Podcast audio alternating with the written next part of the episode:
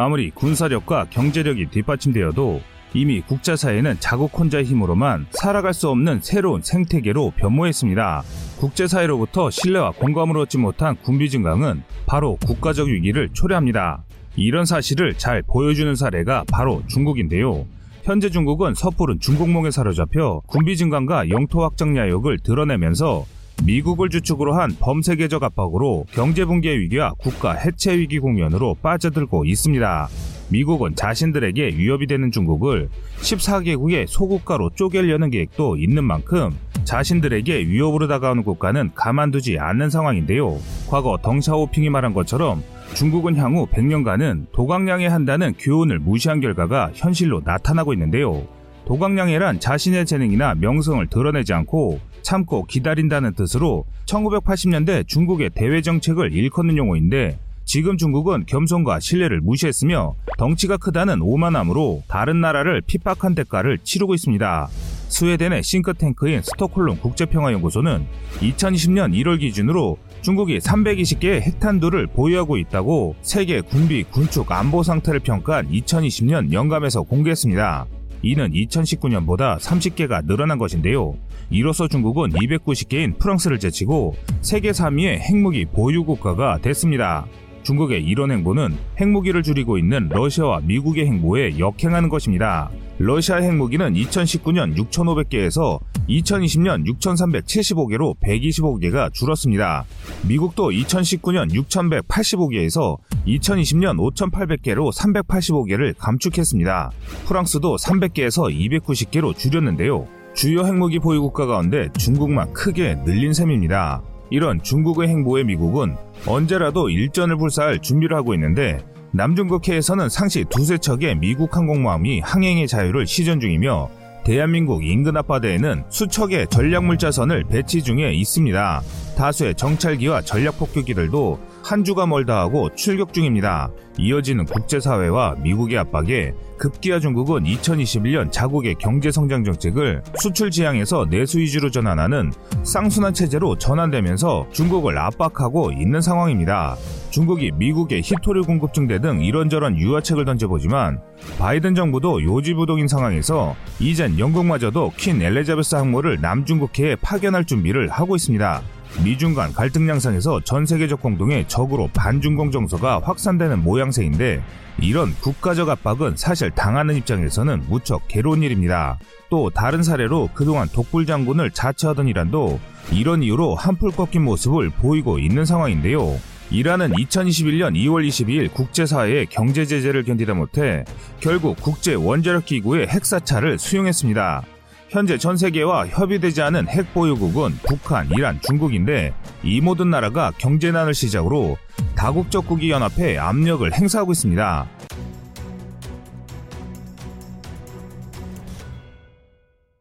그럼 이제 한반도 안보와 관련된 주변국들이 바라보는 대한민국의 핵무장 반대 이유를 알아봐야 하는데요. 반대론자들은 대한민국의 자체 핵무장은 북한의 비핵화를 압박할 명분을 일순간 사라지게 만든다는 점을 꼽습니다.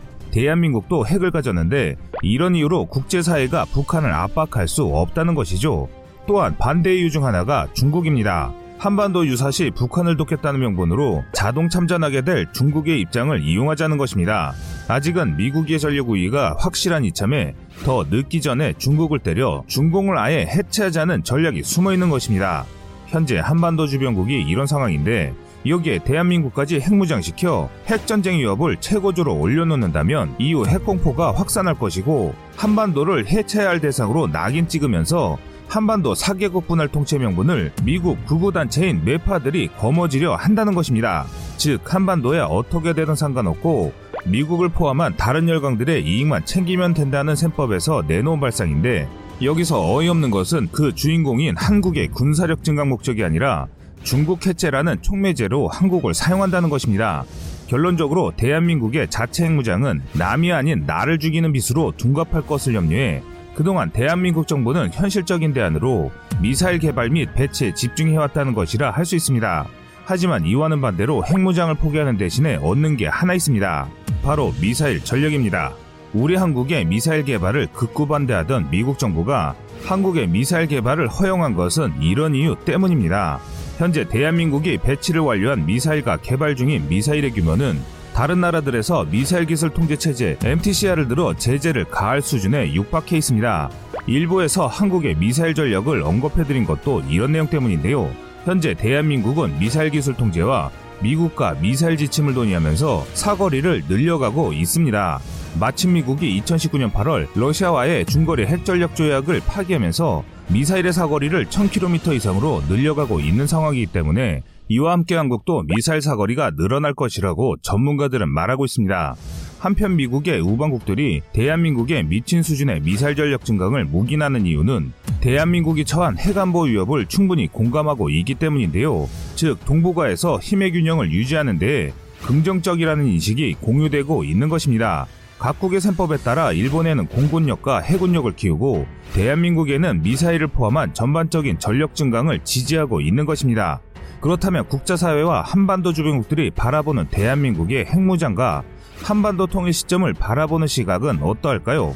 2019년 말 공개한 남북관계 2023 한반도 평화의 미래상이라는 연구보고서가 발표됐는데요. 이 보고서는 제목에서 볼 수 있듯이 2023년이 남북관계의 중요한 계기가 될 것이라는 점을 암시하고 있습니다.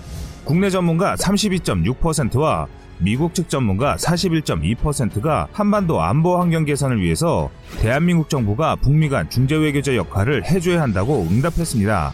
5년 이내 남북관계 전망을 묻는 질문에서 응답자의 47.7%가 비핵화가 추진되겠지만 검증 등을 둘러싼 갈등으로 남북관계 역시 개선과 악화를 반복할 것이라고 답했습니다. 그럼에도 비핵화가 지속적으로 추진되어 종전선언, 평화협정 체결 등을 통해 평화체제로 전환될 것이라고 47.7%가 전망했습니다. 즉, 한국이 평화통일로 북한을 흡수하는 것이 가장 안전하게 한반도 영토를 온전히 우리의 것으로 만들 수 있다는 것입니다. 국내 전문가들의 대다수가 북한이 군사력 사용으로 대한민국을 위협할 것이라는 의견은 지배적입니다. 하지만 북한이 대한민국의 전면전이나 핵공격 같은 군사력을 실제로 사용할 것이라고 응답한 국내 전문가는 미, 중, 러이를 포함해 단 한 명도 없었습니다. 이 말은 국제사회는 북핵 문제를 북미 간의 현안으로 보는 시각이 우세하다는 것이고 북핵이 대한민국이 아닌 미국을 실질적 피위협 대상으로 보고 있다는 것이죠. 이 말은 자신들의 체제를 붕괴시키는 미국을 주적으로 인지하고 있다는 뜻입니다. 또한 북한도 한반도 내에서는 핵을 사용할 수 없다는 것을 잘 알고 있다는 것인데요. 한반도 어디든 핵이 폭발한다면 남북 모두 막대한 피해는 불가피할 것이 사실이기 때문입니다. 또 한반도 통일에 대해 어떻게 생각하는가를 묻는 질문에는 전 세계 전문가들의 대다수가 가능하다고 응답했습니다. 그런데 특이한 점은 유일하게 한반도 평화 통일이 불가능하다라고 답한 전문가는 모두 일본 전문가들이었습니다. 일본은 어떻게든 한반도 내에서 전쟁이 일어나야 자신들이 유리한 입지를 차지할 수 있기 때문입니다. 과거 그들이 한국전쟁 같은 전쟁으로 자신들이 다시 부흥할 것이란 희망을 갖고 있는 것이라 할 수 있습니다. 지난해 2월 한 언론사에서 전국 성인 남녀 1000명을 상대로 전화 여론조사를 실시한 결과 대한민국의 핵무장에 관한 긍정적인 답변이 66.8%로 집계됐습니다. 인터넷을 통한 다른 여론조사에서는 80% 이상의 대한민국 국민이 핵무장을 지지한다는 조사 결과도 있었습니다. 하지만 국제 여론은 대한민국의 자체 핵무장을 극구 반대하는 반면 국내 여론은 핵무장을 희망하는 엇갈린 분위기인 것인데요. 이렇게 서로 상반된 주장이 나오는 배경으로 꼽히는 가장 큰 이유가 바로 국제사회가 대한민국의 핵무장은 반대하면서 북한의 핵무장을 막는 데 실패했다는 사실 때문입니다. 북핵 문제가 처음 제기된 것은 1980년대 후반인데요.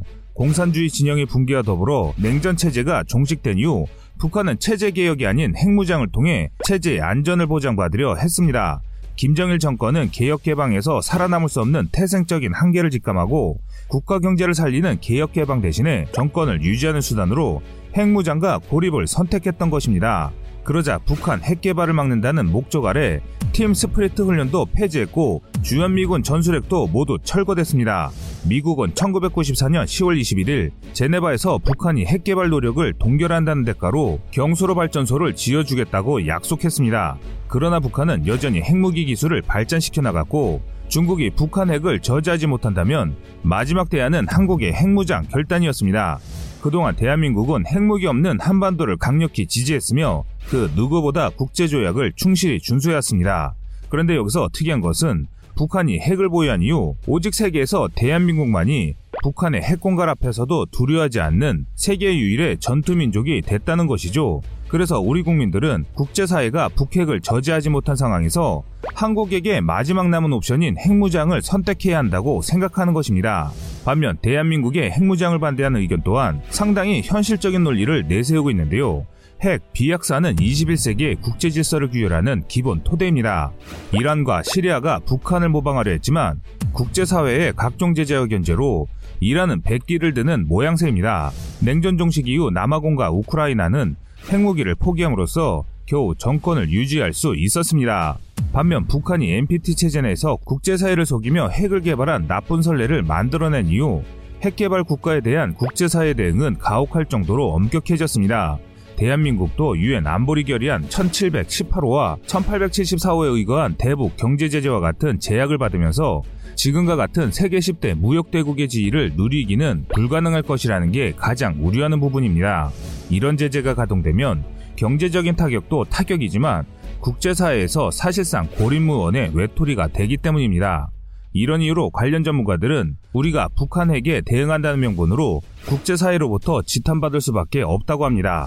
또한 국제협약을 무시하고 한국이 핵을 보유하게 되면 주변국들의 집요한 방해로 대한민국 주도의 평화통일도 불가능할 것이라고 전합니다. 오히려 한국의 힘이 커지는 것을 방지하고자 한반도를 철저히 쪼개서 분할 통찰 명분을 주게 된다는 것입니다. 따라서 대한민국의 국가이익뿐만 아니라 통일된 한반도와 민족 전체의 이익을 고려할 때 대한민국의 자체 핵무장은 정부 입장에서는 선택할 수 있는 정책적 대안이 될 수 없다는 것입니다. 그래서 자체 핵무장을 지지하는 여론은 정부의 정책적 외교적 입지를 넓혀주고 북한과 주변국들을 압박하는 역할을 해야 한다고 주장합니다. 그러기 위해선 외교적으로 꼭 해둬야 할 두 가지를 언급하고 있는데요. 첫째, 비핵화 공동선언의 효력 상실 확인입니다. 북한에 의해 합의가 이미 깨졌으니 우리도 핵무장할 수 있다라고 선언해 두자는 겁니다. 둘째, 주한미군의 전술핵 재배치 주장입니다. 북한과 중국도 불안해봐야 발등에 불이 떨어진 줄 알게 된다는 것이죠. 이 두 가지 주장만으로도 한국에서 중국과 미국을 충분히 곤혹스럽게 만들 수 있다는 것입니다. 그리고 반대급부로 우리가 얻어낼 것을 준비해야 한다고 전하고 있습니다. 그중 가장 우선시되는 것이 전시작전권 반환과 주한미군 주둔비 인상 요구 철회 등입니다. 실내로 각국의 이해관계 속에서 영리하게도 대한민국은 최상은 아니지만 최선의 선택으로 북핵을 지렛대 삼아 미사일을 포함한 전력 증강을 이루어 오고 있습니다. 반면 자주권의 문제인 전시작전권 반환은 아직도 이루어지지 않은 상태입니다. 또 평택캠프 험프리스 주한미군 기지 건설에 10조 원가량을 대한민국 정부가 부담했음에도 미국은 주둔비 분담금 인상을 요구하고 있습니다. 미중 사이에서 등거리 외교를 펼칠 수밖에 없는 대한민국의 입장을 잘 이해하면서도 미국은 가끔씩 이런 투정을 부리곤 하는데요. 하지만 미국을 포함한 국제사회 관련 전문가들은 하나같이 똑같은 내용을 주장합니다. 그것은 바로 가까운 미래에 세계 각국은 핵 없는 한반도를 조건으로 한국의 통일을 지지하고 있다는 것입니다. 우리 한국이 핵보유를 통해 독자적인 전력 증강이 이루어지면 좋겠지만 앞에 선급한 내용들처럼 국제사회가 가만히 있지 않을 가능성이 매우 높다는 것이죠. 하지만 이런 현실에 포기하지 말고 한국이 얻을 수 있는 최상의 조건들을 찾아야 합니다. 모든 국제사회가 인정하는 한국의 핵무장이 가장 이상적이긴 하지만 아직은 한국의 갈 길이 먼 상황입니다. 시청자님들의 현명한 선택을 댓글로 남겨주시기 바랍니다. 여러분들의 좋은 의견이 좋은 영상을 만드는데 많은 힘이 됩니다. 이상 꺼리튜브였습니다.